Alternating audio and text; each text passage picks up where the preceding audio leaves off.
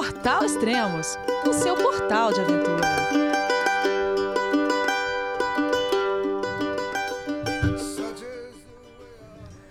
Bom dia, boa tarde, boa noite, bem-vindo a Extremos, seu podcast de aventura. Hoje vamos falar com Gabriel Bassanese e Ludmila Lucas, que acabaram de chegar do topo do Everest. Olá, pessoal, tudo bem?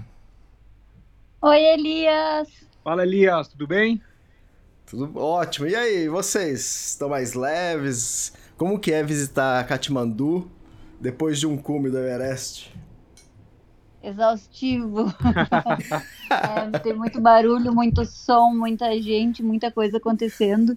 Mas é, é engraçado que a gente até estava comentando isso, que lá na, nos 40 dias de expedições a gente dormia 10 horas, 12 horas por dia.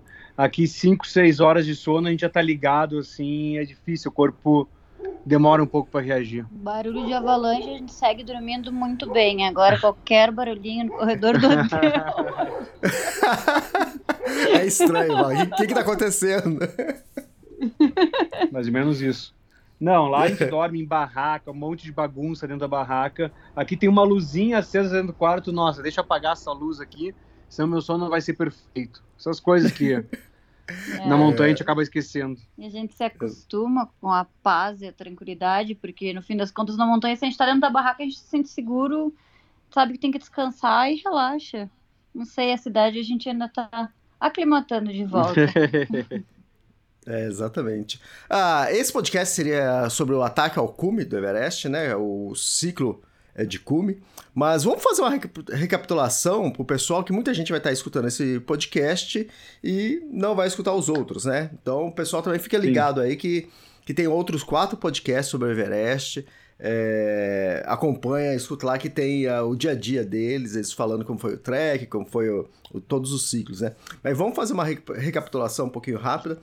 É, desde que vocês chegaram aí até a fase do ciclo de cume, que aí a gente começa detalhado. Sim, a gente chegou em Katmandu no dia 5 de abril. Ficamos cinco dias aqui uh, na cidade, aclimatando com os temperos, gostos, tudo. E a gente viajou para Lukla no dia 10 de abril. Isso, daí dia 10 a gente chegou em Lukla, fomos para Monju, isso. Depois, no dia 11, era o dia do meu aniversário, a gente foi para Nanche Bazar. Chegamos, a gente teve festa no almoço, depois a gente saiu, teve uma noite louca. no começo a gente estava com um grupo de trekkers da grade 6 também, então o grupo era grande, divertido, gente de tudo que era de, de tipo, de tudo que era parte do Brasil. E foi bem divertido esse dia em Nantes, daí depois a gente teve um dia em Nantes que a gente fez uma aclimatação, a, a, gente foi até o Hotel Everest, depois a gente seguiu, a gente fez um loop. Com sabe, Jung? Não, eu não lembro o nome do vilarejo. Isso, acho é, é, com, é Jung. Jung. É, Isso. que a gente fez um, um círculo e voltou para Nanche. Depois, no dia seguinte, fomos para Dingboche. Dingboche. Do monastério. Tivemos uma pequena cerimônia purja. Daí lá foi legal que a gente fez a cerimônia purja. Não só a gente foi no, no monastério, mas a gente também fez uma cerimônia purja nossa. No lodge. No lodge. Uh, depois fomos para Dingboche. Isso. Lá ficamos também dois dias, fizemos uma aclimatação, subindo uma pequena montanha que tem um nome quase impronunciável. Eu acho que é Nanga Kachung. é uma montanha de 5.050 metros que tem ali do lado de Dingboche, que a gente faz para Climatato. Sabe o nome, Elias? É esse, é esse mesmo, acertou. Olha, viu? Tô é sabendo. Nome... é, Nankachang. Nankachang, viu? Uh, depois a gente ficou dois dias lá. A Dingboche é excelente, eu gostei muito do, do lodge lá. Depois a gente foi para Lobuche, no Eco Lodge. Uh, é engraçado que a gente vai subindo, mas eu não sei se eu tava com um apetite, mas para mim as comidas foram melhorando nos lodges de cima. Foram. Lobuche é um dos melhores lodges, eu acho, para alimentação. Tengboche também comemos muito Sim. bem. Uh, e daí no oitavo dia chegamos na nossa casa. O campo base. O campo base. Então demoramos oito dias até o campo base. E eu cheguei morrendo. Passei mal, no... cheguei bem, mas passei muito mal na primeira noite e fiquei bem ruim nos três dias seguintes. Até achei que não ia dar conta. Ah, legal. Deixa eu, aproveitar é, falar sobre esse trecho, né? Que vocês fizeram aí o trek que todo mundo faz, né? Quem vai fazer Sim, o trek sim. no acampamento base do Everest. Como tava esse ano e, e, bom, tudo bem que vocês nunca fizeram o trek em outubro, né? Mas o quanto é legal fazer nessa época que vocês fizeram, né? Porque É vocês bem acabam cheio. encontrando A outras gente pessoas. é. não, não esperava até ter tanta gente. A gente viu, um encontrou bastante brasileiros. Isso. É que como a gente veio ano passado, a gente acabou fazendo outra parte do trekking. A gente acabou fazendo a parte. Tudo, a gente fez uma parte boa aqui, mas ano passado era deserto, Elias. Então, Isso. assim, tinha aquela sensação de, nossa, podia ter muita coisa acontecendo aqui, tá deserto. E esse ano, quando a gente chegou lá e viu os lodges cheios, os Sherpas felizes, todo mundo ganhando dinheiro, sabe? Rodando Aham. dinheiro na economia local. Deu uma felicidade, assim, mas é claro que é um pouco mais cheio, vai pegar umas filazinhas nas trilhas, mas estava excelente, né? Sim. Exato. Nossa. sim, tá- tava bastante movimento. Aham. É, então, eu sempre falo, pessoal, às vezes as pessoas perguntam pra mim, Elias, qual a melhor época pra, pra eu fazer o trek? Eu fiz em outubro, né? Mas em outubro é a alta do trekking, né? Então também vai ser, não sei se igualmente, mas vai ser parecido, né? De Sim. cheio. E, mas eu, o que eu penso de ser legal pra quem faz em março, abril, né? É, abril ou maio, né? É, é que vai encontrar as expedições, né? Então você esbarra ali com o Mesner, com, com o Gabriel, com a Ludmilla, com o Carlão, né? E é legal, né? E eu ah, hoje mesmo recebi foto, é, o pessoal encon- é, que encontrou vocês lá em Natamel, né? Então é, é legal isso, né? É, e, e, e nós também paparicando as outras pessoas, né? Olha, não sei quem tá aqui, olha, não sei quem tá chegando, sabe? Então, assim, é, isso é muito legal de ver. É, ah, essa, essa, essa parte é Isso. legal da temporada, todo mundo se encontrando, todo mundo feliz. Isso. A gente também foi conhecendo pessoas que iam escalar o Everest, que foram ficando amigos. A gente conheceu o indiano, o Satish, que acabou ficando nosso amigo. A gente foi contando ele durante todas as etapas e depois ele até acabou fazendo double head, bateu o recorde indiano. E é muito legal, Oh, de legal. conhecendo as pessoas, porque no campo base, assim, a gente acaba não. Interagindo com outros, com outros acampamentos. A gente não sai no meio do dia lá, nos dias de descanso, para chegar em outro acampamento e abordar o pessoal. Sim, e cada um tá com os seus dias de, de aclimatação, de pouco, se dá dois dias de diferença ali no nosso, já não tem mais como encontrar as pessoas, né? O Gabriel Tars, que a gente deu sorte que o acampamento dele era do lado, né? E ele Ah, tava é? toda hora no nosso. legal. É. O acampamento dele era, era bem do ladinho. E ele, todo, três vezes por dia, aparecia lá escovando os dentes. Vizinho. Bom, e também era mais fácil também de encontrar caso fosse procurar, porque a estrutura era enorme, né? Então eu acho que é difícil também, né? Como você vai procurar alguém, pô, não, onde você mora? Qual quadra, né? Qual rua? Mas é, mas é legal que a da Himalaya Center, que é a parceira da Grade 6 que a gente usou, ah, eles são as únicas que têm barraca azul. Isso. Todo mundo tem barraca amarela, então é fácil de encontrar. Legal, legal. E também, Então- ah, na- o nosso acampamento, o pessoal era simpático, acolhedor, oferecia chá, oferecia suco para o pessoal que chegava para visitar. O, na- alguns acampamentos têm placa, o acampamento da Elite Exped tem uma placa que não pode chegar, então Ô, louco! o Tarso descia bastante para nos visitar, mas quando a gente subia para procurar o Tarso, alguém nos expulsava. Tem que entrar com pulseirinha de VIP? É, mais ou menos isso, cara, é VIP. Parece que Era VIP. a gente comprou um lote É. no campo base. a gente brincou que ele comprou um lote no campo base lá. Deve ter comprado, cara. É muito bom. Bom, e dali do, do campo base, pra onde vocês foram? É, a gente chegou no campo base no dia ou no dia 18, a gente fez ficou três dias lá, entre o primeiro dia de descanso, foram oito dias direto de trekking, um dia de purja, que daí vira festa, e eu acabei me passando a bebida, e no terceiro dia já foi com era um descanso com escalada em, geo- Em gelo. em A gelo. gente foi ali, no- não, não é propriamente na cascata do Cumbu, mas a gente foi numa sessão de gelo próximo ao acampamento para treinar ascensão em rapel. Na forma que os Sherpas fazem, né? Que é completamente diferente da nossa forma que a gente aprendeu nos Alpes ou no Brasil. É, eles É, são- freio 8 para rapelar. É, são, A gente é, já não tá acostumado a usar Gilmar também, né? Desculpa, Elias, eu te interrompi duas vezes. Não, é, o que vocês fizeram treinamento foi na parede de gelo que você falou? É parede de gelo mesmo ou é nos penitentes, aqueles penitentes que ficam ali perto do. É, aqueles penitentes gigantes que tem lá, aquela parte. Aquela parte do Kumbu que ano passado devia estar lá em cima do campo 1 e que agora tá aqui embaixo. né?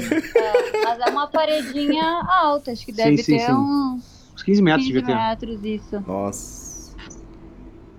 Então eles fazem assim, eles, eles fixam uma corda, que a gente faz um trecho em ascensão, aí tem uma travessia, depois arma rapel e desce. Daí a gente subiu isso cinco vezes cada Sim. um e era isso, o Isso. treinamento. No outro dia, daí a gente já foi pro Lobuchê, que a gente fez o primeiro ciclo de aclimatação escalando o Lobuchê.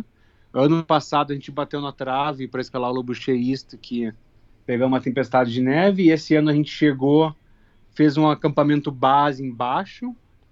Ah, logo depois a gente subiu, no outro dia, O acampamento base do Lobuchê fica bem pertinho da cidade do. Lobuchê, acho que é uma meia hora passando. isso. Ou antes, se tá subindo o trek, né? E no outro dia a gente caminhou até o Campo Alto, que daí é embaixo da geleira, e foi muito bom, porque o ataque ao cume em si foi bem rapidinho. É, a gente já acampou no glaciar, que eles falam que é o Crampon Point.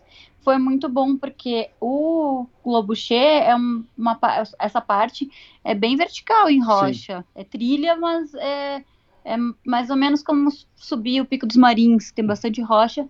E teria que subir de bota, no nosso caso, tripla, porque a gente só tinha bota tripla, né? Sim. faz de bota dupla.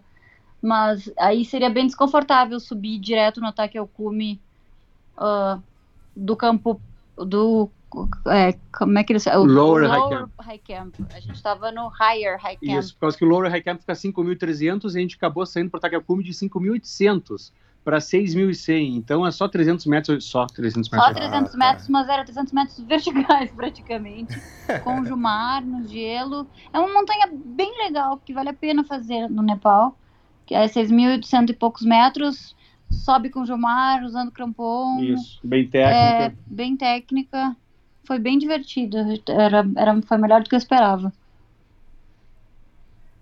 E- Aí voltaram Daí, pro um dia depois- base. A gente voltou pro campo base, daí a gente retornou tudo, a gente dormiu mais um dia no 5800 pro, pro corpo aclimatar, voltamos pro campo base, descansamos um dia e eles falaram, amanhã a gente vai ah, treinar travessia de escada, só que a gente achou que eles iam botar umas escadas lá no, nos Uhum. penitentes E pra gente viu atravessar. que, em geral, eles faziam isso, que eles colocam uma escadinha a um metro de altura pra gente testar.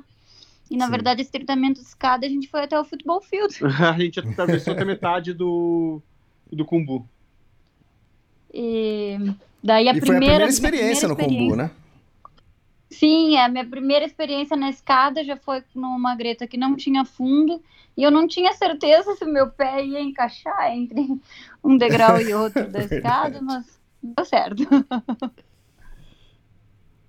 É, legal. O, é, aí no, no- a gente costuma falar, vocês falam, todo mundo fala Kumbu, né? Mas é a cascata de gelo do Kumbu, né? Então é. Que, íntima, que já estão íntimos lá, vocês já chamam de Kumbu. Mas não, não, só, não só íntimo, como é um caso de amor e ódio que eu tenho, assim. Porque o pessoal falava que eu passava bufando, que pra mim, assim, ó, tu chega no, no Kumbu, tu vai lá, a primeira parte é uma parte de Gilmar numa parede vertical, daí tu não tá vendo o que, que é depois. Daí tu chega na parte, daí tu vê a próxima fase do jogo, digo, daí na próxima fase do jogo tem que descer um pouco, não sei o que, subir. Então, assim, cada hora vai mudando, só que é um negócio que não acaba nunca, isso. E cada vez que a gente passava, estava levemente diferente. Tinha uma escada que já não dava mais lá, tinha um- alguma escada que tinha surgido, algum trecho que a gente tinha desviado para a direita, uma ponte de neve que tinha desabado. um monte de alguma muita parte de de vídeo desmorado, então assim, tá sempre alguma coisa mudando. Ah, voltando, daí a gente fez esse futebol field e quando a gente voltou, um dia depois a gente descansou e daí a gente foi fazer um ciclo gigante, a gente foi fazer um ciclo de uma semana acima do da cascata de Kumbu. Daí a gente cruzou o Kumbu inteiro, chegou no campo 1, dormimos no campo 1. No dia seguinte fomos até o campo 2. Esse dia eu também sofri com a altitude, foi, foi bem puxado para mim. Eu subi. É, as- entre o 1 e o 2 não é muito íngreme. E em geral o problema é o calor, mas nesse dia não tava quente, graças a Deus. E eu tava me sentindo bem mal. Cheguei no 2 bem mal. E, e, realmente assim, é muito quente. É lindo essa parte, porque essa é a parte que a gente, quando a gente cruza o campo 1, tá um pouco mais para direita, assim, e tu consegue ver direitinho o caminho, tu consegue ver o campo 3, tu consegue ver o salto colo, tu consegue ver o salto, tu consegue ver toda a parte até o cume do Everest. Uhum. E é essa parte que a Areta no passado falava, nossa, sou apaixonada pelo Vale do Silêncio. pelo Vale do Silêncio. Eu sou apaixonado também, mas tenho uma raiva. É, é, é que a gente já sai do campo 1 enxergando as barracas do campo 2. E a gente leva três horas para chegar sempre vendo, sempre vendo, e nunca fica mais perto. Tem um outro nome também, o Vale do, do Silêncio, né? É Westercum. Westercum. Isso. Daí a gente chegou no campo 2, descansou um dia. No outro dia a gente foi até mais ou menos 6.800, que eles chamam de Gilmar Point, que é uma parte que tem que gilmariar, tipo, uma parede vertical que tem que gilmariar 6.800, super agradável. Ali na Aí parede do Lotus, é isso? Isso, é o início da parede do Lotus, é onde começa a pegar, pegar ali. Aí a gente desceu, descansou mais um dia no campo 2, para no dia seguinte subir até o campo 3. Ano passado o pessoal dormia no campo 3, e, mas ele, o, o Lopsang, que era o nosso Sherpa líder, disse que não precisava, que a gente ia aclimatar bem só subindo. Uhum. A gente confiou nisso. Isso. E eu, eu até, de certa forma, fiquei aliviada, porque o campo 13 é o mais exposto. Ele é, ele é cavado no meio da parede de lotes. É, você sai da barraca, tem que sair ancorado. E é um lugar. A gente chegou lá e tinha várias barracas destruídas. E era desse ano, não eram barracas Nossa. antigas. Porque não tem jeito, aquela parede ali não é. Sim, aquela parede é tipo a cascata do Tucumbu, ela tá se mexendo, tem parte, tem pedra caindo toda hora. É, Mas teve sim, uma avalanche ali. objetivo do dia. Oi? Te, teve uma avalanche ali no, no Lotse, né? Até um, um Sherpa foi resgatado e acabou morrendo depois é, no hospital, né? E não sei se foi por causa disso, né? Que as barracas estavam destruídas, mas foi mais ou menos nessa época que vocês estavam lá. Nem sabia, ainda bem. A gente nem ficou sabendo. É. Ignorância é uma benção, às vezes, na montanha. Exatamente. E ah, a gente aproveitando, até o campo 3. Aproveitando, desculpa cortar, é, o, o Gabriel, ele tem um vídeo, né, que só que aí foi no ciclo de Cume, que mostra, né, que ele fala assim, ah, olha a vista de hoje, né, e vocês no, no campo 3 é a coisa mais fabulosa do mundo. Ô, Gabriel, aproveita, os dois aí, né, aproveita é, é e muito, fala o Instagram. É muito lindo. O Gabriel é arroba gbassanese e eu sou arroba ludipuraí. Segue a gente, pessoal. Legal, e, e, uma coisa linda que naquela vista da barraca, que é olhando para baixo do vale, tem um Pumori bem no meio, e o uhum. Pumori é sempre o primeiro a receber o sol. Então, assim, tá ah, amanhecendo, assim, só começa, assim, o sol aparecendo na ponta do Pumori, a coisa mais linda que existe. E, na verdade, a gente vê o Pumori o tempo inteiro, quando tá no campo base, e quando a gente chega no campo 13, aparece uma montanha atrás do campo Isso. 13, e a gente, mas que montanha é essa? Atrás do Pumori. Atrás do, do Pumori, ah, e é, é o Shoyu. Ah, isso. É, que, exatamente. Que, que, é uma montanha de 8 mil metros Isso. e que tá tapadinha ali. E é legal que o Pumori começa a ficar pequeno, começa a ficar pequeno, até que chega lá no cume e não vira nada, mas isso a gente já fala. Vira quase que um calapaté, um morrinho. É isso, é isso, isso. Eu brincava que era o Island Peak, que é só uma, um picozinho assim no meio de monte de montanha de 8 mil. Fantástico, fantástico. Depois vocês voltaram daí então para o acampamento base. Isso, daí a gente voltou e a gente voltou para o acampamento base e ficou uns 5 dias descansando. Foi muito Tá, deixa eu fazer uma pergunta. É... Para vocês subirem do, do campo base para o campo 1, é, eu tô querendo mais falar sobre a travessia do, da cascata de gelo. Para tá. subir, quantas horas vocês levam e para descer, quantas horas? É da, da, da, da cascata. A gente levou 7 horas e meia para subir do, do base até o campo 1. E para descer, a gente descia do 2 até Isso. o campo base em 5. Em 5 horas e meia. Nossa, nossa. do 2. Isso. Então, do, um, do campo base até o 2, a gente demorou 11 horas e meia. 11 horas e meia. Nossa. Fantástico. Então já a gente descansou cinco dias, eu acho que foi. A gente subiu o Calapatar, deu uma bancedinha Mas, em geral, a gente descansou bastante. Tomou banho, comeu. Daí no dia 12 a gente saiu, que não era bem dia 12, né? Era dia 11 para o dia 12, é uma da manhã. A gente saiu. Uh, fizemos esse campo base até o campo 2, era para tocar numa direta, que demorou e... essas 11 horas e meia. Foi esse Isso, dia. isso já é o ciclo de cume, né? Ciclo já no cume. ciclo de cume. Então a gente sai do base e vai direto pro 2. É, a gente saiu uma da manhã, tava, não tava tão frio essa noite. A gente subiu o, o tranquilo. No último trecho, antes de terminar, o Kumbu tem uma parede vertical, uns 5 metros, 4, que mata. A gente chega lá em cima e se joga no, no chão igual um peixe. e, mas é, entre o 1 um e o, um e o 2, dessa vez a gente pegou esse calor. Sim. Que a gente chegou lá 8 da manhã e hum. a gente derreteu. Não é tanto de sentir calor, é mais o sol incomodando. O sol dava um zumbido na cabeça. Meus olhos pareciam que iam soltado o rosto. E a gente já tinha porteado um pouco do nosso equipamento, mas a gente estava um pouco pesado, então a gente demorou assim, do campo 1 até o campo 2, depois de atravessado com boa noite inteira, realmente foi Os bem longa a noite. Os nossos Sherpas estavam muito pesados e eles estavam muito cansados, eles não toleram bem calor também. Uh, eles senta... Acho que a gente andava 15 minutos e eles sentavam por, por 5 minutos. É isso. e eles, a gente tava, eu disse para eles, eu tô muito mal. Ele, não, não se preocupa, a gente tá muito mal também. Eu tô ligando aqui no rádio para pedir para trazerem suco pra gente, porque a gente tá morrendo. E daí veio o cozinheiro, porque o cozinheiro fica no campo 2. Ele desceu com uma jarrona de suco para todo mundo. Todo mundo tomou um suco, deu um, um, um up. Um up. Ele carregou minha mochila para cima, salvou minha vida.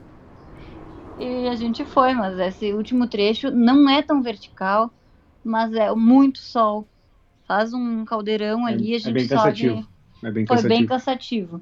E daí no dia seguinte a gente tinha um dia de descanso, que foi muito bom porque a gente praticamente dormiu o dia inteiro. Isso, que daí é um dia. Daí a gente chegou de tarde, a gente chegou meio-dia, mais ou menos, no, no campo 2, almoçou. Daí a gente, daí deu o Tarso também tava por ali, né? Tava, ah, apareceu. Tava uhum. lá, porque ele tinha ficado no ciclo. Daí a gente foi a única foto que a gente conseguiu tirar de todos os brasileiros foi nesse dia, que a gente tirou ali no campo 2. Daí a gente dormiu muito bem. No, no outro dia a gente acordou e a Ludmilla estava um pouco cansada. A gente acordou, tomou café da manhã. Eu disse, nossa, gente, dormi 12 horas, eu fico com sono. Aí o Canelas deu o melhor conselho. Ele disse: escuta o teu corpo, tá com sono, volta para dormir.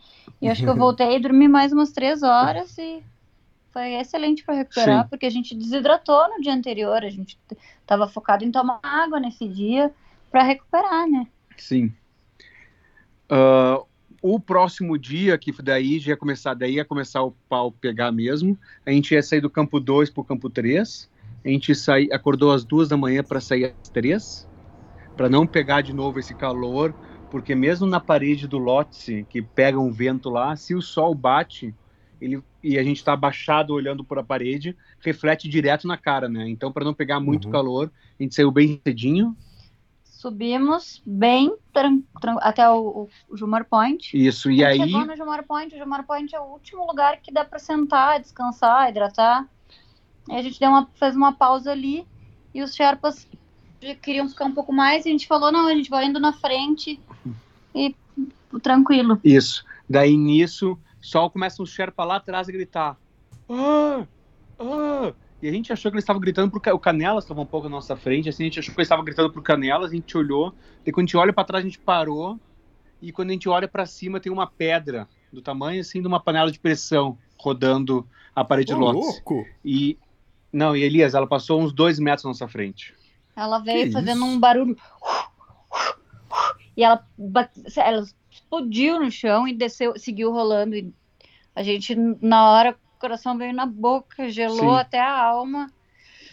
E só que nessa hora a gente meio que vê assim, nossa, o ambiente que a gente está é muito inóspito, não é um pouco inóspito, né? Tem a falta é. de oxigênio, tem a falta de comida, tem a falta de hidratação e tem várias coisas que estão acontecendo à nossa volta que a gente tem que estar tá muito ligado. Pedra caindo, avalanche que pode acontecer a qualquer momento.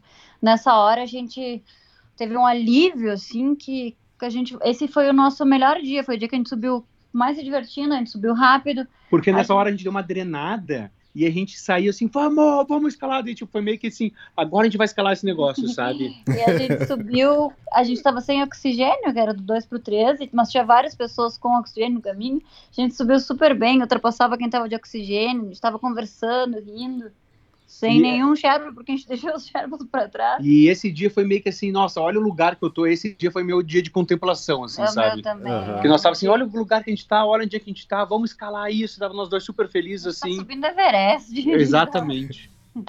A, a pedra deu uma, uma ajuda para nos dar uma treinada, mas a gente subiu muito bem.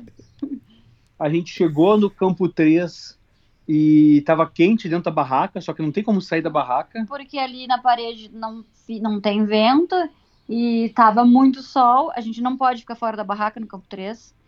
E a gente sentiu muito calor. A gente dizia que era igual a gente tá acampando na Bahia, porque o Gabriel ficou de cueca a louco. 7.200 metros. Só que era, só que era legal que a gente ficava num, num platôzinho onde todo mundo que passava subindo pro cume ou descendo, a gente conseguia ver a, a cara da pessoa e dar um oi. Então a gente conversou É. com todo mundo, oi, oi, tudo bem? Fez cume, não sei o que, tava muito legal esse dia. Muito A gente bom. chegou, chegou, bem, chegou bem disposto, né? Chegou bem disposto.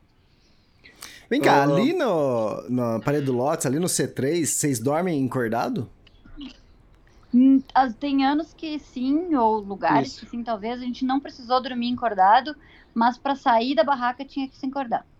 Ah, tá ok.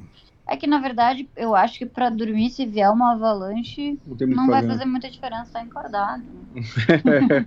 exato, exato. Não, mas ali na parede, enquanto vocês estão subindo, vamos supor, se você não tiver encordado e cair, Sim, você não para, Sim. né? Você Já vai era. parar lá embaixo, né? já era. Vai lá Vai- embaixo vai e vai derrubar dois. todo mundo no caminho. vai parar lá no 2. quantos graus tem ali, mais ou menos? Dá, dá pra o saber? pessoal fala 65, 70. Nossa, terrível. É íngreme, é muito difícil descansar, porque a gente tá sempre. Não tem posição confortável para parar. É. Então, assim, quando a gente para para tirar uma foto, tem que parar meio desajeitado, fazer É a isso. foto e continuar, tomar um gole d'água. Tem que deixar tudo no bolso. A gente carrega uma, uma garrafa pequenininha que vai no bolso, no macacão, porque não dá para tirar a mochila. Hum, Uhum. Não dá para bobear muito ali. É difícil ultrapassar também, isso é um problema, tem que ultrapassar na coragem e facilitar quem quiser te ultrapassar, né? Mas é, Uhum. é, é uma parede de respeito. Do campo 3 pro campo 4, a gente acordou uma da manhã, era pra sair às duas. Nossa. Só que como. É, só que como. Assim, todo dia, nem me fala. Não tem dia fácil, tem dia todos os dias é um cume. Ah, como, como os Sherpas, eles. ah, só, só dois Sherpas dormem no 3, porque o resto leva carregamento pro 3 e dorme pra dormir no 2. Então a gente acordou no outro dia, esperou os Sherpas chegarem. A gente era um grupo de quatro com seis Sherpas, isso? Isso. Quatro com seis Sherpas, isso. Isso. Era um grupo Ah. de cinco com seis Sherpas. Que era o Ah. australiano. Exato, deveria ser um grupo. Não, deveria ser um grupo de cinco com sete Sherpas, porque cada um tinha seu Sherpa, o Joel tinha dois, e tinha o líder da expedição, que ele era de todos. É o Pringa. O Coringa. O Ken, o australiano que estava com a gente, ele chegou muito mal no campo 2. No primeiro dia, ele desidratou muito, ele chegou mal e ele não conseguiu recuperar. E ele ficou para trás. E ficou o líder da expedição com ele. Isso. ah, tá. E um Sherpa para trás. Mas depois, o, o líder da expedição continuou com ele, continuou lá embaixo. Mas o Sherpa dele queria fazer cume. Então o Sherpa dele subiu. E eu e o Gabriel, nós subimos nós dois e três Sherpas. Isso. Muito bom. Então vocês acordaram aí uma da madrugada. Deixa eu. E- eu Esqueci de perguntar. Que horas que vocês tinham chego no, no campo 3? Aí vocês dormiram? Ah, no campo 3 a gente chegou. A gente deve ter saído. Deve Acho que a gente chegou super cedo de É. manhã, às sete da manhã. Nossa. A gente saiu de madrugada e a gente Isso. leva assim, levou quatro horas e meia, cinco 4 horas e meia, pra 5 chegar. horas. Ah, legal. É porque Então gente no o outro dia vocês acordaram a uma da dormi um madrugada? Isso. Dormi um pouco de tarde, mas não muita coisa. E acordamos a uma para sair às duas e acabamos saindo às três. Exato. Ah, nesse dia daí era do dia 3 pro 4. A gente sabia que se demorava entre 6 Ele, e não, 8 é, ele horas. falou que era pra demorar mais ou menos 8 horas. Né? Isso, 6, 8 horas, acho que acabou saindo 3 da manhã. Esse dia foi um pouco dramático. É que assim, o que, que começa? Tu começa às 3 da manhã já numa parede de 70 graus e já começa rapelando pra cima. E eu sou um carro a diesel, eu demoro pra aquecer. então já acorda, já bota um Jumar e sai rapelando, e sai jumareando, e eu morrendo, arfando. Sim. E eu tava um pouco seguindo o, o, o Chomba, que era o Sherpa, que tava comigo, daí eu fui seguindo ele, a gente chegou no platô e falei, gente, eu vou esperar a Ludmilla aqui, não vou ir sem ela. Daí a gente foi lá, esperou a Ludmilla, a Ludmilla chegou, daí a gente começou bem devagarinho ali, uh, rapelar na parede, Jumareado. jumarear na parede, a gente passou o esporão de nebra, indo feliz, assim, a gente viu que o Você, Joel... opa, você já pulou o, o- a, a franja amarela? A franja amarela. Isso, a gente pulou, já era de dia na franja amarela, só que logo Aham. depois da franja amarela tu vai subindo, vai subindo assim, e tem uma partezinha que dá pra sentar. Nessa Ah, tá. hora, eu fui sentar, eu, não, não, passando o Esperão de Genebra, eu fiquei com calor, fui tirar minhas mittens, minhas luvas pinguina. Tava quente. Gabriel tirou as luvas, colocou no bolso. Isso, coloquei no bolso, Continuamos. continuamos. Sentei um pouco mais pra frente, fui, porque tu tem que ficar pulando a corda de uma hora pra outra com crampon, eu rasguei o meu macacão, Ah, Joel, de uma maneira assim, Ele abriu um palmo isso. no meio do macacão. E tinha umas galinhas voando assim. Voou uma galinha inteira. Tava com vento. O Gabriel falou: ai, ai, ai, ai, eu olho pra trás e tá voando pena. Parecia um, um show da Beyoncé. Só que nisso, daí a gente continua caminhando, daí eu fui perceber que minha luva que eu tinha colocado no bolso eu já tinha perdido também. Nossa. E ele perdeu a luva, a gente já tinha caminhado seis horas. Sim. E ele falou: vou voltar pra procurar a luva. A gente, não. Não, ele, porque não tinha como fazer cume sem mitones. Aí a gente Uhum. chamou o Sherpa, a gente disse, perdeu a luva. Ele disse, não, vamos chamar alguém. Aí era uma luva amarela, a gente sacudia a outra mão pro pessoal que vinha vindo, todo mundo não entendia nada que estava acontecendo, ninguém viu a luva. E o, aí um, um dos Sherpas falou, eu tenho uma luva extra, tu pode usar a minha. O. Gabriel ficou preocupado, porque seria uma luva pequenininha. Aí a gente disse, não, Uhum. o Joel deve ter uma luva extra, porque o Joel carrega tudo Em dupla. E a gente tá, vamos lá e vai dar certo. Aí eu encontrei uma pessoa descendo. Aí eu disse, oi, tudo bem? Tá descendo. Olha só, se tu encontrar uma luva Mitones amarelo da marca Rabi, tu, tu, se tu encontrar esse Mitones, tu entrega pra primeira pessoa que estiver subindo e pede pra ela entregar no acampamento da Himalayan Ascents. E aí eu confiei muito que isso ia dar certo, mas a gente nunca mais viu a luva. eu tô esperando esse eixo da história feliz aqui, pô. Não, não, não foi feliz. Nunca mais vi minha luva. Mas Joel tinha uma, um par extra de Sim. mitones e emprestou e conseguimos, deu, deu certo. Legal, deixa eu Ah. fazer uma pergunta aqui. É, o Esporão Genebra, você tá escalando. Ele é como se fosse uma outra montanha de, de rocha? Ou tem neve? Como que é? Ele, ele é de rocha, ele é saltado, a rocha para Uma rocha sobressalente, né? Sim, o Esporão de Genebra, ele, ele, ele, ele é uma montanhazinha final, assim. Porque todo mundo fala, Hum. ah, Esporão de Genebra, eu não imaginava que ele fosse um cumezinho, assim, e quando tu chega ali, tipo, daí realmente acabou o dia, porque realmente nós estamos do lado do Campo 4, né? Depois vira praticamente um platô. Aí a gente para de, Isso. de subir tanto. Porque ele vem subindo, assim, Genebra, ele vem subindo, vem subindo, até que virou 90 graus no final, e pum, acaba, Uhum. assim. Sim, tem que subir de crampon na, ro- na rocha, mas com corda fixa. Então não é. É claro cansativo, porque adere pior do que na neve, mas não, não é super difícil. Sim, não, não. Só que a gente já está exausto. A gente acabou fazendo campo 3, campo 4 em 7 horas e 40, mais ou menos. Uhum, ótimo. Mas a gente chegou bem no Sim. campo 4, isso foi bom. A gente chegou bem animado, apesar de sem luva, sem com o macacão rasgado, mas a gente chegou com energia. E daí a Isso. gente chegou, comeu, a gente.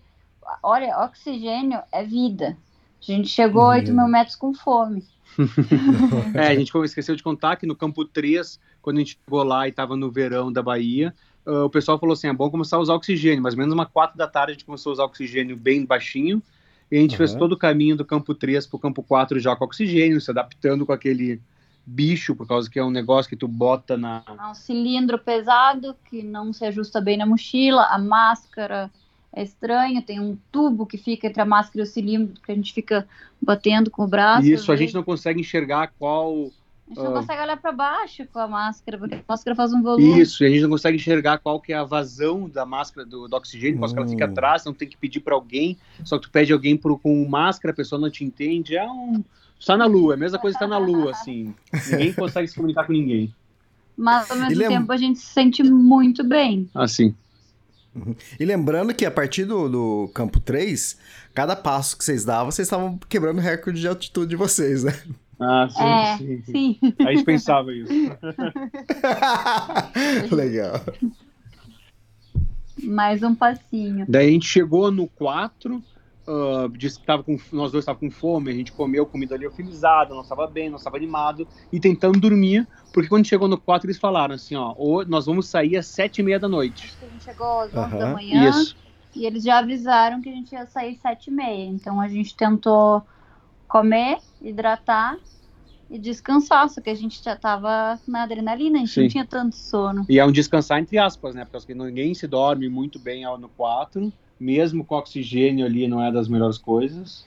E tem passarinhos até o campo 4. E eles estavam cantando. Caramba! É, a gente não entende como que eles foram para lá. Eu acho que o pessoal deixa resto de comida. Isso. Mas esses passarinhos são. E eles incomodaram a Ludmilla. A Ludmilla ficou incomodada com eles. Poxa, zona da morte, gente. Vamos fazer silêncio. Vamos respeitar o ambiente.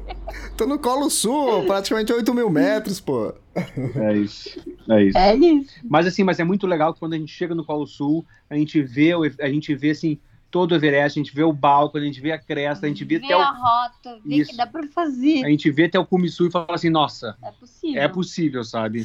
A gente tava se...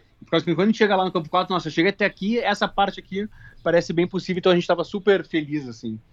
É, a gente tava bem animado, a gente conseguiu dar uma dormidinha, acho que de uma hora, não sei, a gente não dormiu Eu muito. dormi umas duas.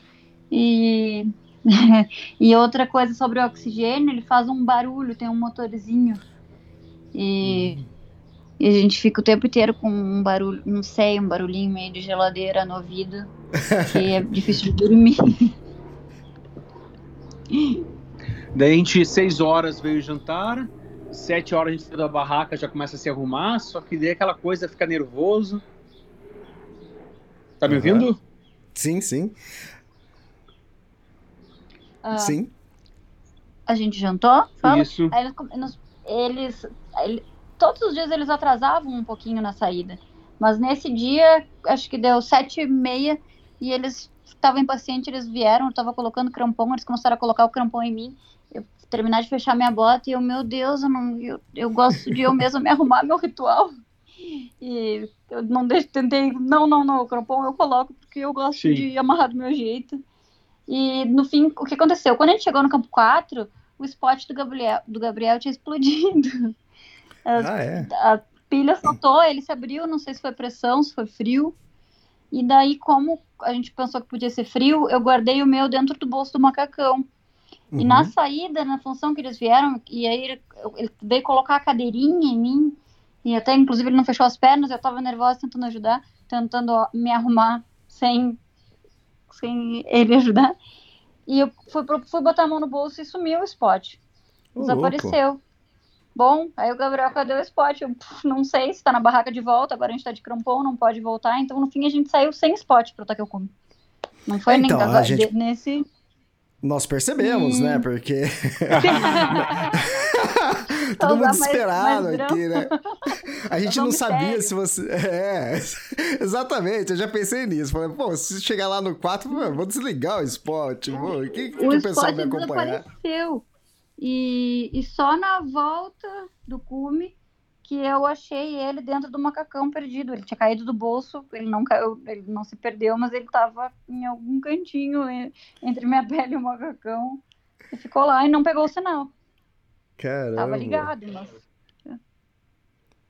É, ainda bem que o pessoal é. da base começou a dar a posição de vocês, né? Mas o problema é que o problema é que o Sherpa da base, ele dorme de noite, né? Ele dorme. E, e não é a primeira Ele- vez, ele- ano passado foi a mesma coisa. E a gente desesperado, querendo saber se vocês tinham chegado no balcão em cada ponto, né? E desespero aqui. Mas daí assim a gente começou a subida e de novo o Sherpa quer ficar comigo, que era o Chomba, falou assim: tu vai comigo. Daí eu comecei a ir com o Chomba e a Ludmilla de novo, né? Carro a É, é um carro a diesel, a 8 mil metros, é mais diesel ainda. Mas eu subi, eu comecei a subir e tava me sentindo bem fraca, bem cansada. Daí eu, eu, eu fui subindo até o primeiro platô. E quando veio a Ludmilla, tava pra trás, falei assim, cara, tá errado. Eu vim aqui pra escalar com a Ludmilla, sabe? Não vou sair daqui Aham. enquanto a Ludmilla não chegar. Daí ficou eu e o, e o, e o Chomba, o Sherpa, esperando a Ludmilla e o Dorje, que era o Sherpa dela. Daí a gente chegou e o Dodge, que era o meu Sherpa, o meu Sherpa, ele andava mais devagar, ele vinha na minha frente. Então eu tava seguindo o ritmo dele, que pra mim tava perfeito, porque ele vem devagarinho e eu tava bem cansada. A gente chegou no platô, encontrou com o Gabriel e a gente continuou Daí- rumo ao balcão. né? Isso, daí começa um rampão, que foi mais ou menos daí umas três horas e meia. Demorou quatro horas e meia até o balcone. Quando a gente Ah, chegou no bem. balcão, a gente trocava o cilindro. Oi? Não, é, tudo bem, vocês estão aí de entrando na madrugada, né? Eu sei que tá tudo Entrando escuro, na mas madrugada, isso, a gente saiu às oito, É. mais ou menos. Isso era... A gente chegou meia-noite e vinte no balcão, né, eu acho. Isso, a gente saiu 7h45. mas E uma Quando a curiosidade. gente chegou É, a Oi? partir de que momento vocês conseguem ver a China? Porque ali do, do Colo Sul você ainda não consegue, né?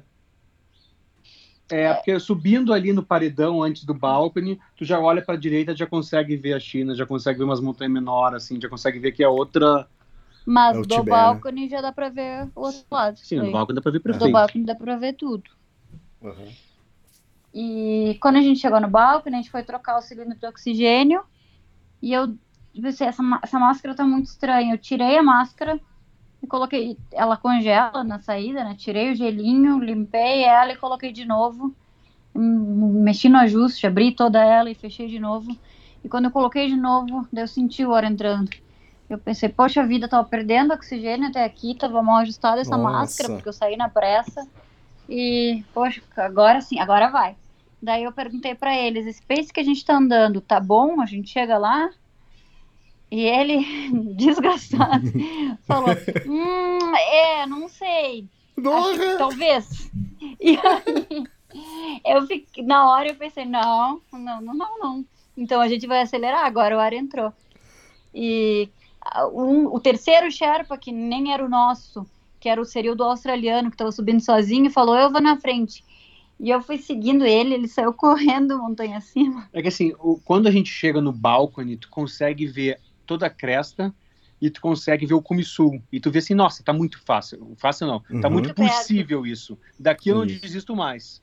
Agora Então, sim, vai. Isso, a gente ficou super treinado, a gente ficou super feliz. E nessa hora trocou, que deixou de ser o Dorje que tava na frente, e foi o Dawa pra frente. E o Dawa começou a acelerar e começou a passar as pessoas. E a Ludmilla se emocionou, que ela tava com oxigênio, tava vendo lá. começou a passar todo mundo. Daí era a Ludmilla e o Dawa na frente.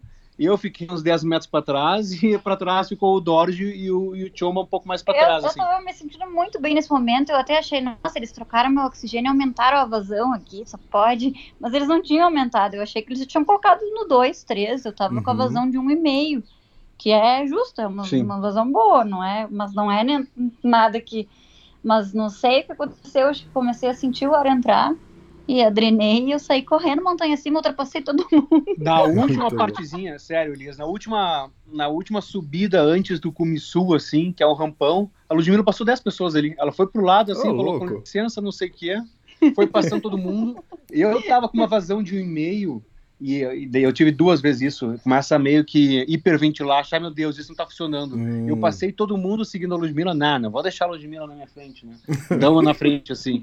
E quando eu cheguei lá em cima, eu falei, Ludmilla, Ludmilla, vem aqui. Daí aquela, o que que foi? Bota no 3. E ela, não, não vou botar. Eu, bota no 3. E eu, calma, calma, agora a gente chegou. Três, no três, tá bom? Tá Bota bom. no 3. Daí aquelas coisas de casal, né? Casal também briga a 8 centímetros. Coloca no 3. Não, não vou colocar, tu não merece. que lugar pra não merecer. eu não sabia se a gente tinha mais garrafa ou não, a gente tinha que dar uma economizada, mas eu botei o dele no 3, e daí eu, eu avisei pro Sherpa, né? Eu, falei, ó, eu coloquei o oxigênio dele no 3, tudo bem? E ele, tudo, a gente pode aumentar o teu também. Opa, então tá. daí eu meu, e continuamos depois do Comissul. Daí, quando chega no Comissul, tu dá uma, anda um pouquinho assim e vê aquela visão do Hillary Step, vê aquela parte famosa daquela última escaladinha. Assim, aquela. o, o, escalão a, Hillary. Exato, a, a, última crista antes do cume. Aquela foto clássica. Sim. No uh, lugar que teve fila, né, em 2019. Daí como tava? Tá começando a amanhecer, tipo, agora foi. E como tava? Tinha fila? Ali já tava claro? Já, tinha de, já tava de dia, né? Tava, tava começando a clarear, a gente parou um pouco ali para trocar pro último cilindro. Era noite de lua ah. cheia, então nunca esteve muito escuro. Sim. Tava, uhum. Tava com uma, uma, luz boa. Começa a nascer o sol alaranjado do lado da China, do Tibete, é quando Sim. começa das primeiras olhadas, meu Deus, eu tô alto. E é. daí nessa hora, tipo, já foi só alegria, porque a gente já sabia que ia chegar. Sim. Uh, a gente sabia que por ali também já podia encontrar alguns corpos, né? Que ela tem essa parte Isso. pesada. Mas a gente Encontraram? começou a. Oi? Encontraram? Encontramos. Já, já, já vamos chegar lá. Daí a gente vai, vai indo, vai indo, e bem na parte crítica, que é a última parte do escalão do Hillary, uh, a gente tá, pegou um monte de gente descendo, inclusive tava o Joel descendo, e só que nessa parte tem um corpo que ele tá no meio do caminho, que é um corpo mais recente. Ele diz que é de 2019, eu não sei. Mas hum. foi tudo muito. Porque nesse momento, daí a gente viu a sombra do Everest, do lado do Nepal, aquele triângulo que faz da pirâmide. A gente viu todas as montanhas, a gente viu é, os, os, picos bem pequenininhos ali embaixo, Isso. inclusive o Pumori. o Pumori, que a gente disse que foi uma vez que a gente viu o Pumori bem pequenininho. O Nupsi é só uma crestinha pequena abaixo da gente, assim. A gente olha pro, pro lado da China e vê todo o platô tibetano, vê Isso. alguns laguinhos, vê tudo laranja. E eu, meu Deus, mas que lugar lindo, olha como é alto, como, olha onde eu tô. E daqui a pouco eu olho pra. A menina que tava na nossa frente, ela começou a chorar e gritar. Olô. na fila e parou, travou. E a gente, e o que que tá acontecendo? Eu fui olhar e eu só, e aí a gente, eu vi ali a pessoa deitada no chão e eu, meu Deus, tem um corpo. Aí o Gabriel é um corpo aquilo. E ele, parece que sim. e, e, o que acontece? Tinha um rampão de pedra é, é, um, meio inclinado de lateral e a gente tinha que pisar nesse rampão liso para continuar. E é muito difícil, com o crampão escorrega. E logo abaixo tava o corpo. E o, e o corpo, ele tava meio cortadinho de crampão já, de pessoas que pisaram nele sem querer. Porque escorrega e, ali, é uma parte bem dificilzinha. E, e, Deus me livre pisar em cima. Nossa, tipo, na hora a gente fica, meu Deus, que, que eu não, não posso cair ali.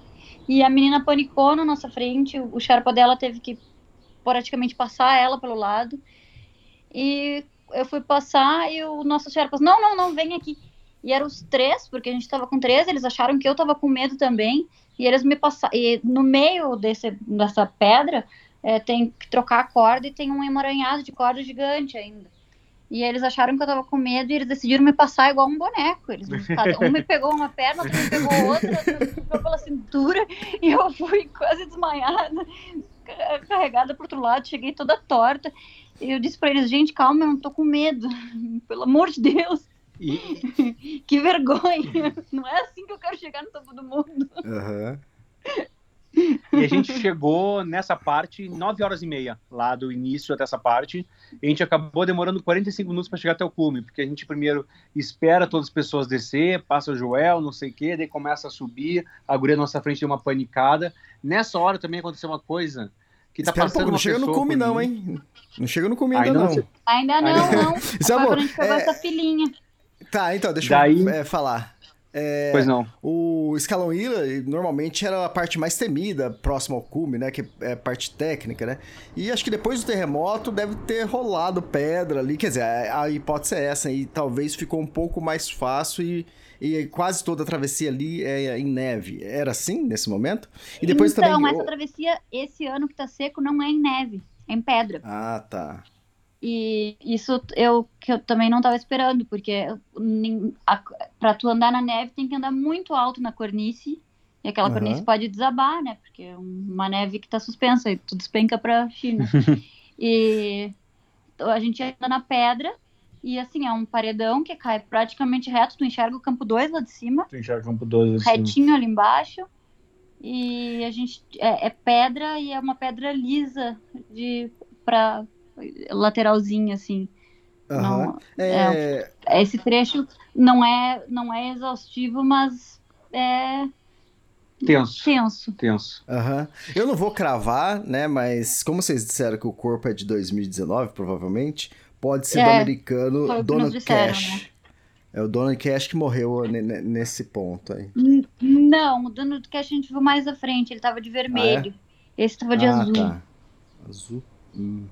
Eu fui pesquisar, eu tentei descobrir quem era, porque ah, me tá. incomodou tá. aquilo. Na hora Entendi. a gente tá com, no ar rarefeito, com pouco oxigênio, não pensa muito, mas depois me incomodou bastante. Eu queria pesquisar para saber a história, porque é alguém, né? Sim, é.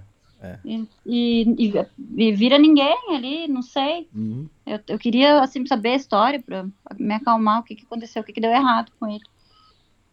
E, mas o, a gente viu logo em seguida, depois do Hillary Step, a gente viu do, que está numa crevaça o este, o Donald, que foi o que ah, eu pesquisei. Isso. Ah, tá. E ele e ele tá do lado de uma crevacinha.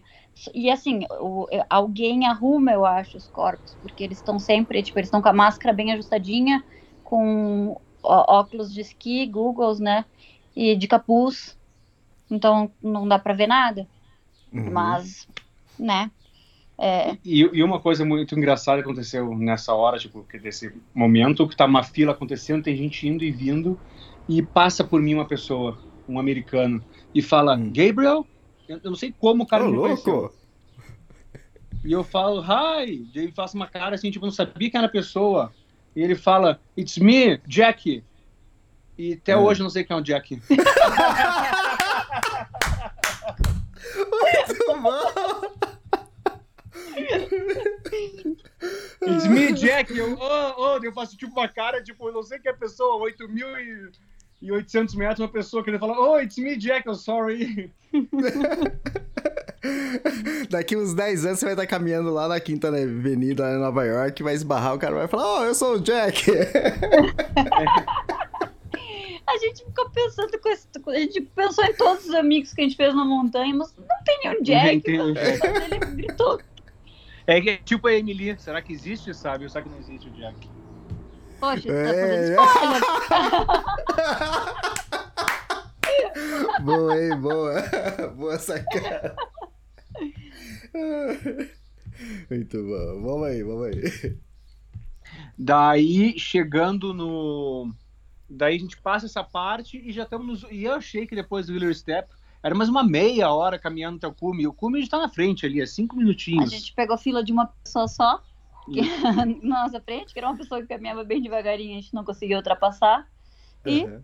chegamos no cume. Chegamos no cume, só que daí é uma mistura de felicidade, exaustão, choro, tirar foto e vontade de descer. Porque eu cheguei, veio antes de chegar no cume mesmo. Isso. Quando a gente já viu ah, ali a é. parte final, a gente já ficou no cheguei, já veio o lágrima no olho, já veio. Quando a gente passou pelo Joel, a gente já tava. Joel, fiz como? A gente já tava em êxtase. E quando a gente chegou no cume, foi só, ufa, é aqui, tá? Agora a gente já pode voltar. a gente sentou, a gente fez foto, a gente fez vídeo, a gente Sim. curtiu ali, a gente subiu até o topo. Uh, os nossos Sherpas estavam tendo um momento da vida deles. Eles estavam tirando foto, fazendo selfie, chorando, mostrando foto da mulher, todos abraçados. Eles não queriam mais ir embora. Colocando bandeirinha. e daí começou a chegar mais gente ali pro cume, daí a gente desceu um pouco. A gente tá muito muito aqui, vamos embora, sabe? Porque daí até o, depois eu olho o nosso vídeo que a gente tem no cume lá. A gente tá os nossos olhos assim, tipo, nós estamos exaustos, exaustos claro. sabe? E, e do cume, a gente não. A vista você não é, é, é incrível, mas tem muita gente, muita coisa acontecendo, a gente não consegue ficar ali contemplando, não é? É, Foi, do cume foi mais a sensação de cheguei, cravei aqui minha bandeira, Uhum. e, porque a vista melhor foi, Foi na, do- última, na última travessia. escalão Hillary ali, né? É, Uhum. Quanto tempo vocês ficaram no cume? Bastante, a gente ficou acho que uns 45 minutos. Isso, 40, 30, 45 minutos. Bastante mesmo. Quarenta- Que horas vocês chegaram lá? 6 e 5 da manhã foi a primeira foto. É isso. Ah, Só que assim, só que no, no escalão Hillary, fazendo foto aquela que tá pirâmide de sombra com a lua se pondo, meu celular congelou logo depois. Só que não é que o celular congelou e desligou, ficou uma camada de gelo em cima do celular. Porque Assim. a gente achou que ele nunca mais ia voltar. o, meu celular tirava duas fotos e se desligava. A gente tinha que colocar no bolso do macacão, aquecer um pouco e depois tentar ligar de novo. E a gente ficou pedindo pro, pros Sherpas para tirarem foto nossa, que o Isso. celular deles estava funcionando. O Samsung não congela. Samsung não congela. boa, boa. E teve a foto de beijo no cume. Foto, foto de beijo, beijo. no cume. A gente falou assim, vamos fazer foto de beijo com máscara, sem A gente, máscara. foi, a gente fez, vamos fazer foto de beijo, a gente vai fazer um simular um beijo com máscara. Daí o Sherpa disse, não, não, não, aí não, tira a máscara. E, Muito... mas passou muito rápido esse tempo, porque é também muita coisa acontecendo, a gente fica mais lerdo. E quando a gente estava subindo, eu senti uma dorzinha nas costas e no pescoço, mas nada demais. Nada que eu precisasse me preocupar. Quando a gente ficou lá e eu levantei, fui porque a gente avisou, a gente, ah, a gente vai descendo devagarinho. E podem ficar aí, estão Uhum. curtindo. E aí, quando eu fui colocar a mochila de volta, eu vi tem alguma coisa errada com o meu pescoço. Ele tá bem dolorido. E travei meu pescoço, eu não consegui olhar para os lados daí. Isso ainda Ah, no eu- cume. o que aconteceu foi que quando a gente trocou de garrafa no Colo Sul, é, eu não tirei a mochila. E eles, eles trocaram a garrafa do meu oxigênio, abriram minha mochila e botaram outra. E eles não fecharam a mochila. Então Ah, eu tá. fiquei com a garrafa bamba na mochila o tempo todo na subida, não percebi e machucou meu pescoço. Caramba. Só que isso só sentiu depois que o corpo esfriou, né? Só sentiu depois que o corpo esfriou. E daí a gente começou a descer e eu comecei a sentir. E outra coisa que a gente só percebeu também quando a gente chegou no cume é que quando, logo depois do balcone, quando a gente entrou na cresta, na crista, ah, a gente pegou um vento. Isso, um vento vindo do lado do Nepal, só que era um vento que trazia neve. E ele ficava acertando o olho e a gente continuando, né? O vento trouxe. A gente, a, a gente levou bastante neve no olho. Eu até tentei cobrir com a mão, mas a gente estava sem Googles de noite, porque não estava tão frio. A gente sabe que tem risco de congelar o olho. tem- a gente nunca congelou, mas tem pessoas que congelam. Mas como não estava tão frio e a gente nunca sentiu frio nos olhos ou qualquer problema, a gente saiu sem. E quando a gente chegou no cume, eu, eu disse pro Gabriel, Gabriel, eu machuquei meu olho esquerdo. Eu tô vendo com a visão embaçada. E ele, eu também. Daí a gente colocou o óculos de esqui, começou a descer. Só que eu tava com o olho esquerdo completamente cego ah, e com o pescoço travado. Então, cada vez que a corda acabava, eu tinha que agachar para pegar a corda, matava o meu pescoço. E quando eu conseguia pegar a corda, eu não conseguia colocar o mosquetão. E a gente foi descendo, os Sherpas me ajudaram. Eu fiz muitos, eh, vários trechos que não precisaria fazer rapel, eu desci de rapel porque eu não estava enxergando bem e com dor, mas eu descia com rapel sem poder olhar para trás, torcendo para a corda não acabar, É, que eles tivessem escolhido a corda certa, porque eu nem via direito qual É a corda que eu pegava. Mas a gente acabou descendo em 5 horas e pouco, 6 horas. Eu dei 6 horas total entre sair, fazer cume e depois todos os milhares de rapel, toda a descida exaustiva que tem. Descemos bem, até eu teve um ponto que meu Sherpa disse, tá, mas tu tá descendo bem, tu não tá? O que que, que que- eles, eles não tinham entendido o que estava acontecendo comigo. uhum, Eu disse, eu tô entendi. bem, eu só tô com dor. Ele, tá, mas tu não tá exausta. Eu não, não tô. Ele, ah, tão tranquilo, porque exaustão é um problema. Sim. que eu não tava sentando no chão e desistindo, só tava indo um pouco mais lenta, com dificuldade. Então, conseguimos descer tudo, Sim, chegamos de volta ao campo 4, isso. só festa. Daí o pessoal fez uma comida leofilizada de carbonara, que para um bom italiano não tem nada de carbonara, mas eu nunca comi tão feliz uma massa ruim. tem, tem vídeo lá no seu Instagram sobre isso. É isso, é isso, é isso. Tava ruim, mas tava bom. E daí, sim, e essa noite, daí, daí o campo 4 vira a nossa casa, né? Porque depois que a gente subiu até 8,800 e tu volta para quase 8 mil lá, eu tive uma noite assim, óbvio que sonhos muito estranhos, mas eu tive uma noite de dormir seis horas, acordar sem máscara, feliz da vida. Eu já não dormi tão bem, porque eu sentia muita dor no pescoço. E eu acordei no meio da noite com vento, muito vento. E era a noite que o Carlos Canelas ia tentar o cume. E eu fiquei Uhum. bem preocupada com ele, com o pescoço travado. Então eu fiquei umas boas horas acordada no meio da noite. Sim. Até que eu ouvi ele tossindo na barraca. E vi que ele já tinha voltado. Fiquei aliviada e voltei a dormir em paz. Graças a Deus. Ele estava em segurança. Porque se ele estivesse em cima da montanha, naquele vento, com sem oxigênio, não sei não. Foi Ele é muito forte, mas É, o vento estava mais forte nessa noite, né? Tá. O vento Tava tava mais forte. falou tudo. E ele acabou desistindo porque por causa do vento, ele tá sentindo mais frio e ele viu que ele, ia complicar. ele sentiu muito frio. Ele chegou no balcone bem. Ele chegou no balcone em 3 horas e 40. Sim, Ele é muito forte, ele é muito bom. E ele disse que quando chegou no balcone caiu sentado. sim. Ah, É, e ele disse que que é isso? Aí ele disse que sentiu muito frio, muito frio, não conseguia levantar. Começou a tremer muito, Começou tremer a muito. tremer muito, o macacão dele tava todo branco de neve. O Buff congelou, foi tirar o Buff pra beber água, tinha congelado Nossa. na boca dele, É. então acabou abrindo a boca dele. Tava, Ele tava ele tava com suando. buff no rosto, tirou e arrancou um pedaço do, do lábio. E o Sherpa deu oxigênio pra ele, falou: não tá tão frio. Tentou aquecer ele um pouco e ele. Não tá tão frio, o Não, tava e- de oxigênio. E, e ele falou que quando ele co- começou a usar oxigênio, ele já desistiu, né? Ele já desistiu. Ele começou a usar oxigênio, só com o oxigênio, em cinco minutos ele, o corpo dele tava quente. É a diferença, hein? É complicado. Daí né? ele é, como é, é outro esporte, né? É, o- é, é complicado demais. Daí ele, Ele não, lá- acabou lá- aqui minha brincadeira, vou descer. Ele desceu, ainda bem que ele desceu, a gente ouvia a tosse dele e ficou feliz. É, porque daí o vento aumentou mesmo, tava. Esse dia o, o tempo piorou um pouco. Daí no último dia, que era o dia, já no dia 17, a gente acordou, depois de 12 horas de, de sono, e foi começar a descer, que não era pra ser uma, é uma descida maçante, mas daí o pescoço da Ludmilla deu crepe total. Foi, a gente começou a descer, eu tomei um remédio para dor antes de sair, mas ao longo da descida, cada vez que parava ia piorando, ia travando mais, ia doendo mais pro lado do ombro, ia doendo mais para as costas e pescoço totalmente travado. E quando a gente chegou no campo 2, eu já tava assim, não aguentava mais. A gente chegou no campo 2, eu me joguei na barraca quase chorando. E o Gabriel disse, acho que é melhor a gente chamar resgate a partir daqui.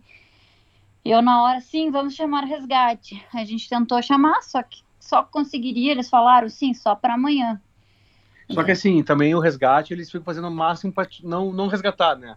Então eu liguei Sim, pela Global Rescue, falei com uma mulher, não sei o quê. Ok, amanhã às seis da manhã a gente manda helicóptero. Daí sete da manhã nada. Daí eu ligo de novo, daí tem que explicar toda a situação de novo. Daí aconteceu uma coisa muito boa que assim, tá. Daí a mulher assim, ok, nós vamos resgatar a Ludmilla, mas não vamos levar para Katmandu, vamos levar para Lukla. Só que em Lukla, o, o hospital só aceita dinheiro, não aceita o seguro. Deu, moça, Ah. olha só. a gente tá no campo 2 do Everest. Ninguém tem dinheiro aqui, ninguém tem carteira. Eu não tô em Campos do Jordão. Isso, isso. Eu não vou... Como é que tu quer que ela que tem uma carteira aqui no campo 2, depois subir o Everest, e vai pagar com dinheiro em lucro? Olha lá, ai, senhor, daí o helicóptero parou, resgatou ela. Primeiro que nesse meio tempo, enquanto o helicóptero vinha, não vinha, não vinha, eu dizia, gente, eu acho que eu já tô ficando melhor, acho que eu já posso descer. E eles, não, tu não tá bem, tu não consegue se mexer. Só que eu tava sofrendo, porque eu queria descer até o final, eu tinha feito essa expectativa de descer de volta com o Bull, chegar no campo base, fazer o trekking. E pra mim tava triste essa parte, eu tava ali arrasada. E já tava, gente, cancela esse helicóptero, tá sendo muito trabalhoso, meu pescoço não tá tão ruim assim, vamos descer. E eles, não, ninguém queria descer comigo. eu tava muito lenta. Muito bom. Daí o helicóptero acabou resgatando ela, parou no campo base. O Rabin, que é o, O gerente do campo o base. gerente do campo base, me alcançou a minha carteira. alcançou a carteira. Aqui tua carteira, vai pagar lá o médico. Nossa! Daí a Ludmilla chegou em Lucla, já foi no hospital, já fez os exames. Fiz exames, tava tudo bem, era muscular mesmo. Tipo, fiz raio-x, tava tudo certo. Tava travada, me medicou e eu fu- fui pro loja de Lucla Isso. esperar. Só que caiu uma chuva gigante em Lucla e não tinha internet, não tinha energia elétrica, eu não conseguia me comunicar com ninguém, mas eu tava bem. E daí nessa Aham. hora o helicóptero saiu, daí o Canelas já estava me esperando para a gente descer o Cumbu. Daí o pessoal estava ainda desfazendo o campo 2, então eu e o Canelas começamos a descer o Cumbu. E assim, a última descida do Cumbu, tava assim, o Cumbu tava todo desmoronando, sabe? Quando é final de festa, não tem mais ninguém, tá tudo caindo, é um terror e pânico, assim. Eles Eu, também saíram num horário ingrato, né? Isso. Porque no fim acho que foi só meio-dia. que e eu- só meio-dia que a gente foi esperando o resgate, a gente foi descer só meio-dia. Meio-dia era quente, Aham. não era o horário certo para sair. E eu tava com medo, apavorado, apressado. O Canelas falou que foi muito engraçado descer comigo com medo. Ele ficou curtindo. Tirando onda. Daí eu cheguei, daí daí o Canela chegou no campo base, tentei ligar pra Ludmilla, né? Daí eu já perguntei pro Aham. Abi, cadê a Ludmilla? Ela tá bem, ela tá bem, mas eu quero falar com ela. Daí já começa a mãe da Ludmilla a me ligar, cadê a Ludmilla? Cadê a Ludmilla?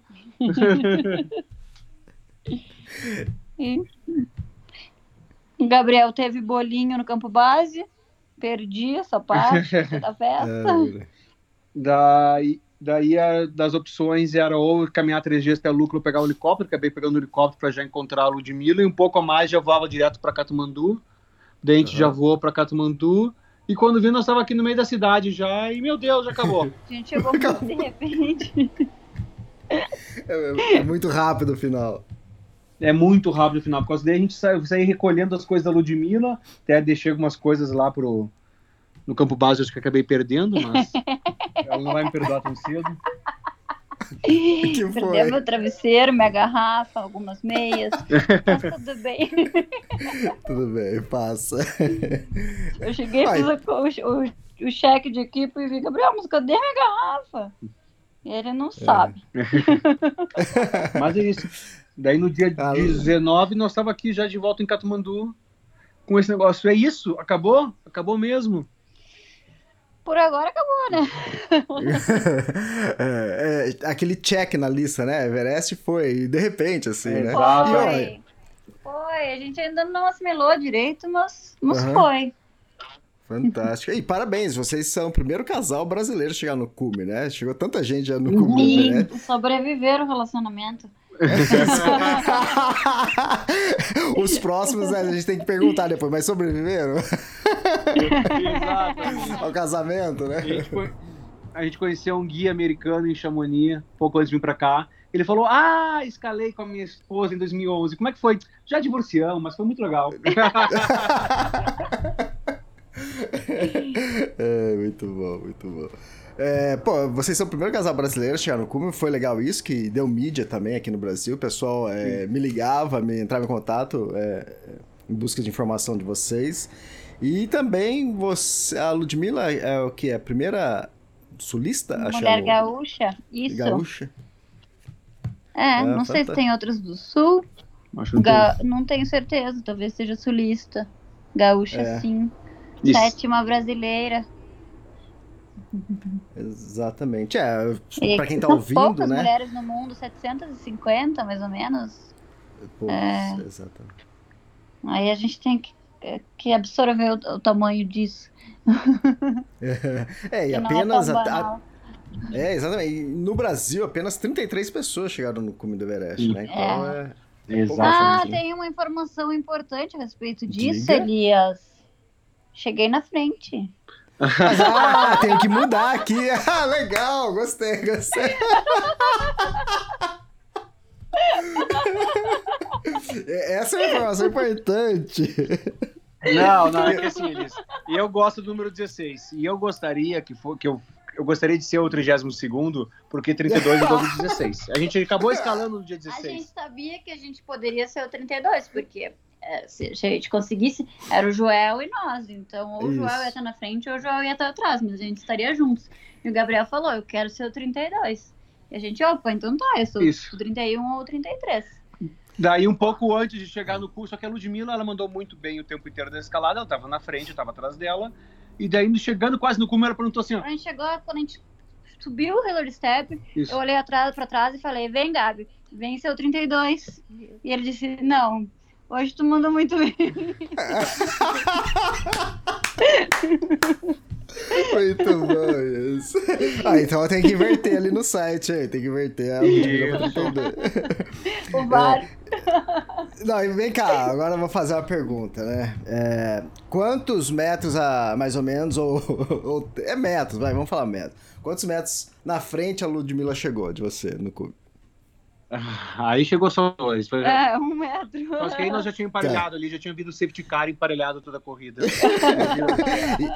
e, e, e, vocês consideram que a Ludmilla chegou na frente?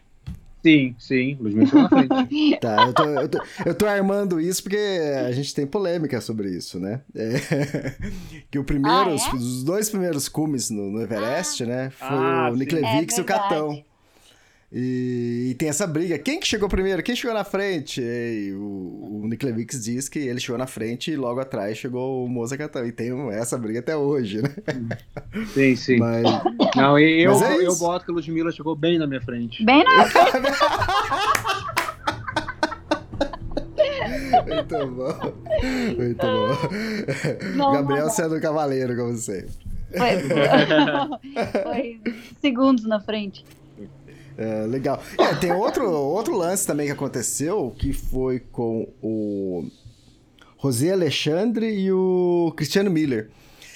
Que cada um escalou por um lado do Everest. O Cristiano pelo lado face sul e o, e o Rosier pela face norte. Aí depois, quando eles chegaram, né? É, eles desceram, baixaram, eles passaram horário. Os dois passaram horário. Cara, e pra saber quem chegou primeiro? Porque eles não se encontraram no cu. E, é, e horário um, batia. Um tinha um horário da China e outro tinha horário do Nepal. Isso, e pra eu entender como que. Que horário que era aquele da China lá, que é tudo confuso. Nossa, foi complicado. Mas depois, é, fazendo os cálculos, o Rosier chegou, tipo assim, questão de uma hora antes, algo assim. É, Demais. Muito, muito bom. E o Tarso falou que quando ele tava no cume, quando ele vê, vê uma pessoa vindo num lugar assim, que de onde ele tá vindo essa pessoa? É um cara vindo pelo lado chinês, sabe? E parece que parecia que ele falou que era um morto vindo assim. O que, que é isso? O que, que é essa pessoa vindo? Que fantástico, cara. Muito bom isso. O que você tá fazendo aí? Ah, é isso. Vocês, vocês conheceram, né? O Simone Moro, né? Vocês encontraram acho que ontem, hoje, não sei. Isso, e... isso. Encontramos Simone Moro. A gente já conhecia ele antes, a gente já tinha encontrado ele antes. Aí a gente encontrou ele e falou: Oi, tudo bem? A gente foi naquela tua palestra lá em Curumaê. E ele, ah, que legal, a gente fez cume. Ele, ah, que dia? Dia 16. Ah, que legal, que bota vocês usaram? Gente... Italiano, né? Quer saber a bota. Exato. É. E ele, ah, que legal, e os pés e as mãos estão bem? E a gente, bem, ah, então tá, parabéns. Eu gostei que foram três perguntas boas, né? O dia, a bota e se a gente é congelado o dedo. Muito bom. E é latino, né? O Simone Moro é latino, italiano. É, ele não é brasileiro, mas ele foi o, o, cara que deu o maior migué no, no Everest, né?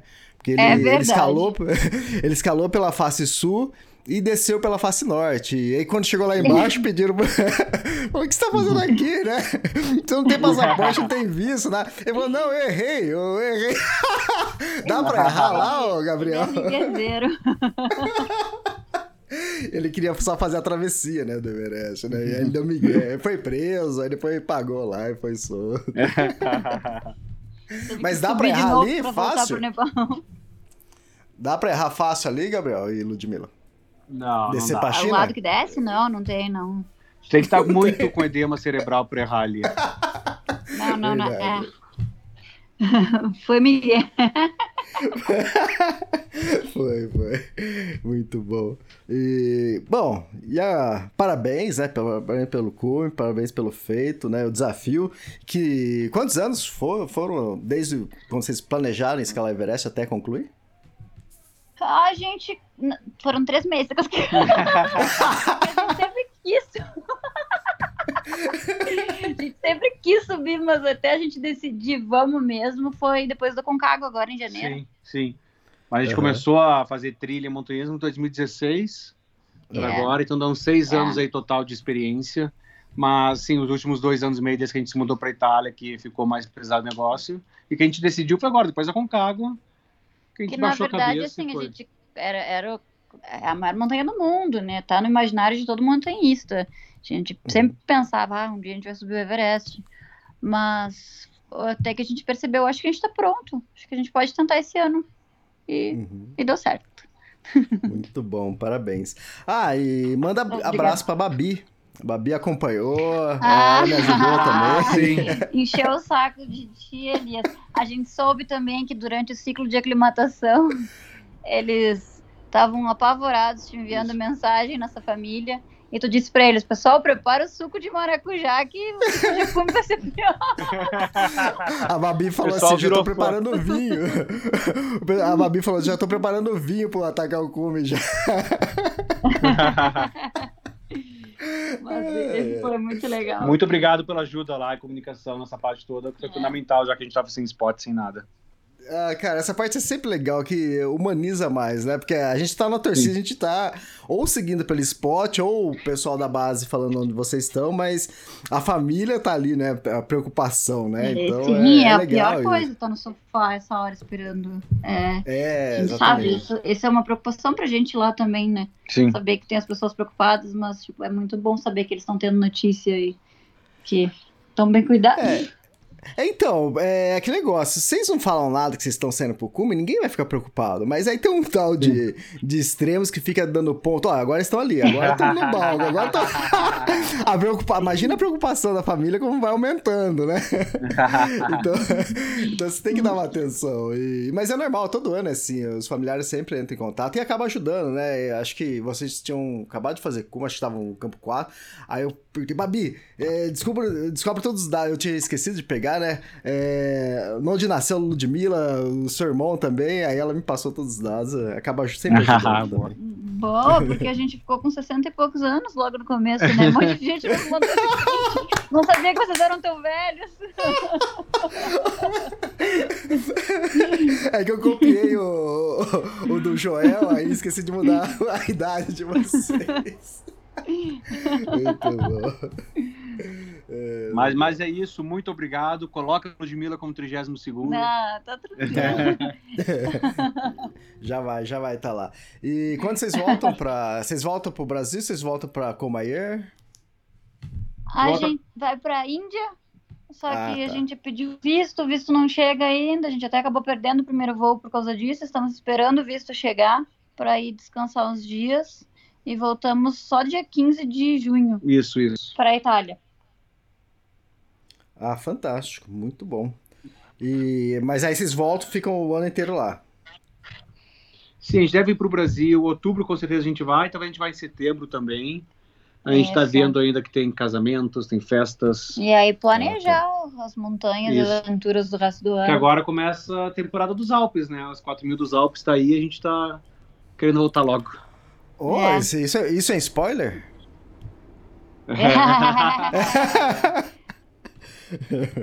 Legal, ah, dia 7, 8 e 9 eu estarei lá em Comayer esse ano, em agosto. de agosto estaremos lá. É. Oh, vamos, vamos jantar. Vamos Fechado. jantar, comer uma pizza. Aham. Opa, gostei desse encontro.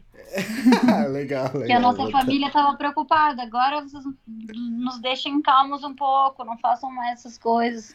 Aí a gente, o Gabriel já disse para eles: não se preocupem que agora a gente vai subir só montanhas menores. Não tem maior agora.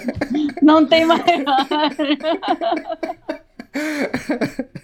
É, fantástico, muito bom. Legal, parabéns mais uma vez, grande feito e realizar um sonho também, não, não é todo dia que a gente consegue fazer isso e Everest ainda. Verdade. E, Muito, bom, muito é obrigado, isso. Elias.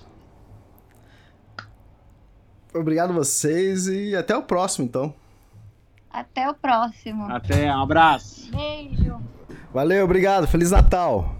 Feliz Natal.